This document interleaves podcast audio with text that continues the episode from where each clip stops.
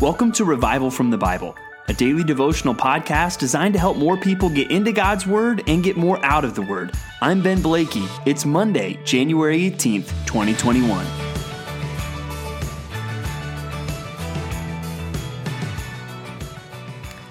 It doesn't take Jesus for you to find somebody to tell you not to worry. Stevie Wonder can tell you that. Bob Marley can tell you that. You can probably find 50 podcasts telling you how to live an anxious free life and countless numbers of self self-help books uh, telling you how to be anxiety free, right? I think we're all in agreement that we would rather not worry and we would encourage other people not to worry. But how do you not worry? And why should you not worry? Those are questions that everybody needs to answer. And while it's easy for the world to even say, hey, don't you worry about a thing, Jesus is going to tell us why we shouldn't worry and even will give us instruction on how we can go about not worrying and not being dominated by anxiety in this life. So let's turn to Matthew chapter 6, where today we'll be looking at verses 25 through 34 in a passage where Jesus tells us to not worry. Starting in verse 25, Jesus says, Therefore I tell you, do not be anxious about your life, what you will eat or what you will drink, nor about your body, what you will put on. Is not life more than food, and the body more than clothing? There he says, Don't worry. Eh, don't worry about anything. And he really specifically there says what you will eat or what you will drink or what you will wear, even the basic necessities of life.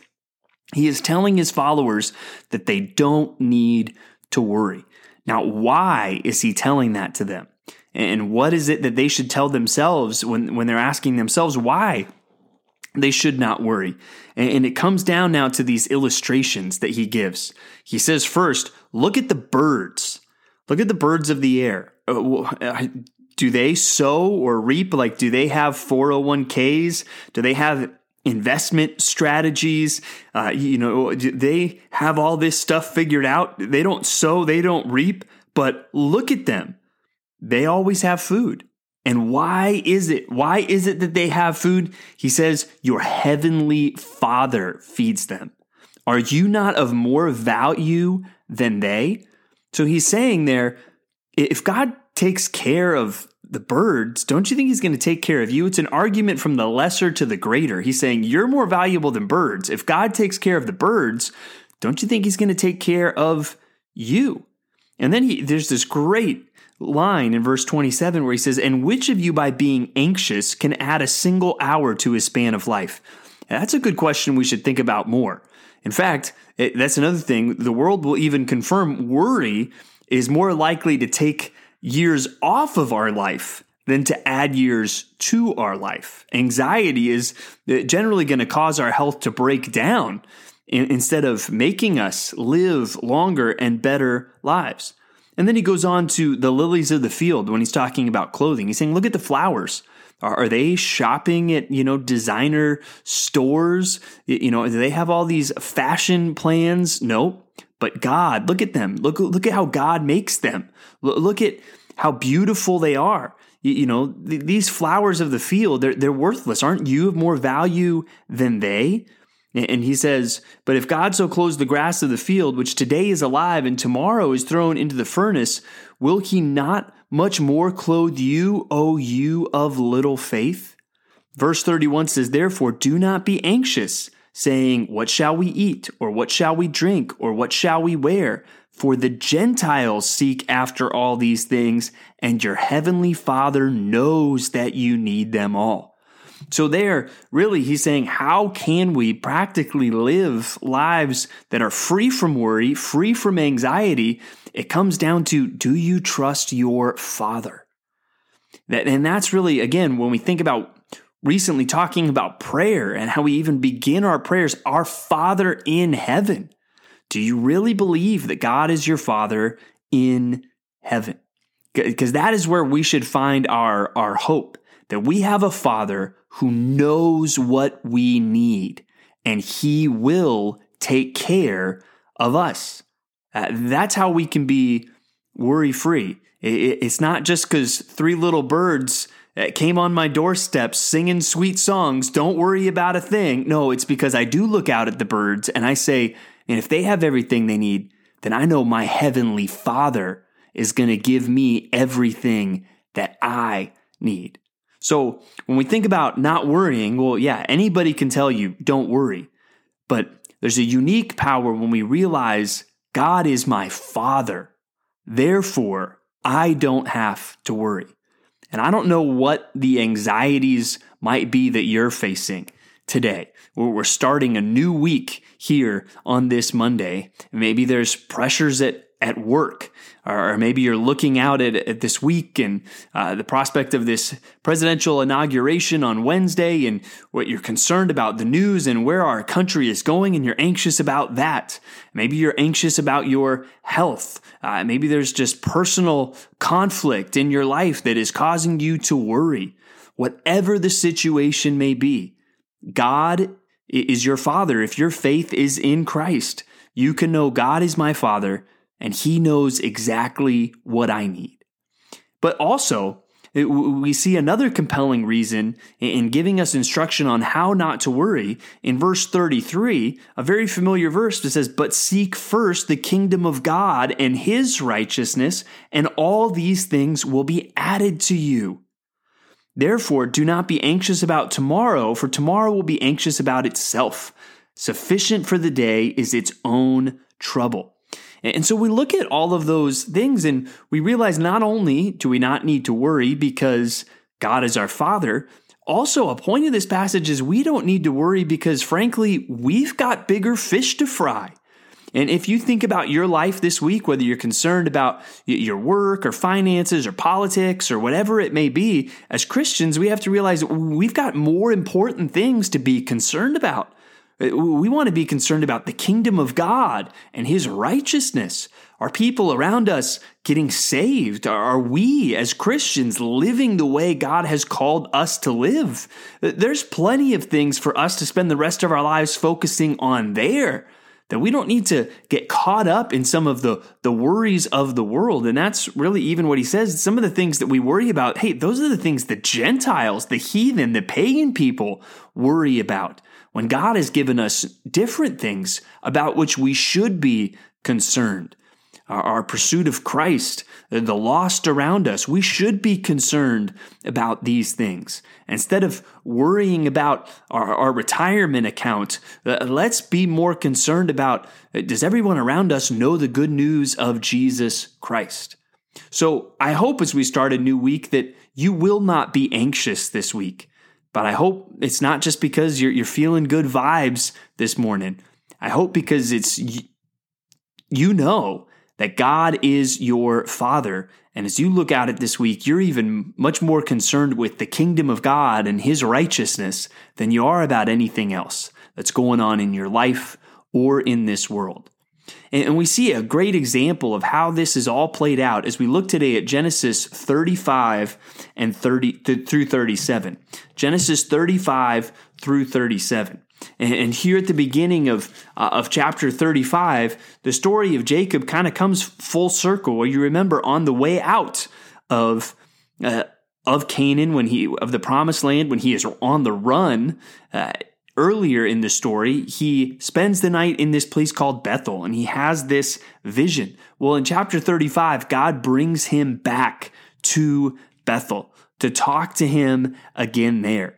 And uh, Jacob is leading his family there. And he says in verse 3 Then let us arise and go up to Bethel, so that I may make there an altar to the God who answers me in the day of my distress and has been with me wherever I have gone. Uh, what an amazing testimony of someone who has learned that he does not need to worry. A person who has learned that I need to seek God first and his righteousness. And what he has learned over the, these many, many years now is that God answers him in the day of distress and that God has been with him wherever he has gone. And I hope that the more you live the Christian life, you, you are able to echo that same prayer. God has always answered me when I've called on him, and he has been with me wherever I have gone. And even what Jesus says there in Matthew chapter 6, when he talks about how your Father knows what you need, I think we start to see a, an interesting playing out of that in Genesis 37, where we're introduced to the character of Joseph. Now, remember, Joseph is uh, one of Jacob's 12 sons, and he's the firstborn of his favorite wife, Rachel. And, therefore, he clearly becomes his favorite son. And here's kind of an aside little parenting nugget uh, for you today from Revival from the Bible. Don't play favorites with your kids. It doesn't end well. That we see that multiple times in the book of Genesis. But even it's interesting because what we see happen here to Joseph is that he gets sold into slavery by his brothers. And I'm trusting many of you, you know how the story of Joseph ends. You know how God uses that for good to save that entire family, to save the nation of Egypt, and ultimately to, to save and provide for what would become the nation of Israel. But what I want you to notice is that Joseph's father did not know what he needed. Uh, Joseph's father wanted to pamper uh, Joseph and play favorites with him. And, and, if that would have gone on even without God intervening, uh, I don't think that would have ended well for Joseph. God had a different plan. And there are definitely times we're going to see where it was a very painful plan. But God knew what he was doing. Even through the trials that get brought into Joseph's life, God uses those trials, like I said, to, to save really Joseph's life and mature him to save his family, to save this young nation of Israel, and to save the nation of Egypt. And so we need to see sometimes your father does not know what's best for you, but your heavenly father always does. And that's one thing we're going to see from the start here in the story of Joseph. Well, next, let's go to Psalm 11. And again, we, we see prayers so often. the Psalms, these ancient songs, are really often just expressing prayers to God. And Psalm 11, we'll see some things that go along so well with what we have been seeing here in Matthew 6 and from Genesis, how we do not need to be anxious. In Psalm 11, in verse 4, it says, The Lord is in his holy temple, the Lord's throne is in heaven. His eyes see, his eyelids test the children of man. And no matter what's going on in our world, whether that's personally or looking out at our nation, whatever anxieties we're facing at a new week, we know the Lord is in his holy temple and the Lord's throne is in heaven. And even just the, the, those lines that the Lord is in his holy temple, that his throne is in heaven, that he is testing the children of man, that he is testing the righteous, that he hates the wicked, all these things that it says in Psalm 11, this is the God that we come to in prayer and call our Father. What an amazing context as we think through uh, all, all the storms, all the chaos in our world. Our Father is in heaven, in his holy temple, on his throne. Really, what do we have to worry about? We should not be anxious for anything because our Father isn't just a nice Father who knows what we need. He is in heaven on his throne, able to do what we need to do. And even when he allows things that we say, huh, well, what is he doing? God knows what he's doing. Just like we're going to see, he knew what he was doing with Joseph. Now, we wrap up today in Acts chapter 6. And in Acts chapter 6, there was a problem in, the church where as they were taking care of each other and even taking care of each other's physical needs there were some that were that were being left out. And as this problem this legitimate problem is brought up to the leaders of the church the leaders say something really really important that they shouldn't drop what they are doing to deal with this problem because the leaders the apostles they had a distinct mission. And they weren't going to give give that up. They say in verse 2 that the, the 12 disciples, so the 12 apostles say it is not right that we should give up preaching the word of God to serve tables. Uh, that, that their mission was to, to preach And also, as they go on, their mission is to pray, that they must, verse 4, devote themselves to prayer and to the ministry of the word. And instead, they chose these different men who were faithful and godly men to uh, lead the charge in solving this particular problem. And so we see that happening, and we, we learn some things, even how churches run today, how there should be pastors, uh, or another word for pastors would be elders in the church who are focused on prayer and the Word of God and teaching the Word of God. But there also needs to be people who, who stand up to serve in ways that meet practical needs. And often we refer to them as deacons in the church today. And this is kind of an example that we see of that here in Acts chapter 6. And one of those deacons, a man named Stephen, well, we're going to see a lot more about him in the days to come.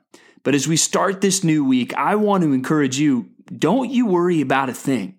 And not just because, not just because we think everything is going to be all right, but because if your faith is in Jesus Christ, your Father, who knows exactly what you need, is on the throne in heaven. So let's seek first His kingdom and His righteousness no matter what this week. Thanks for digging into God's Word with me today on Revival from the Bible. For more resources, check out revivalfromthebible.com. To learn more about Compass Bible Church Treasure Valley, go to compassbible.tv. The grace of our Lord Jesus Christ be with you.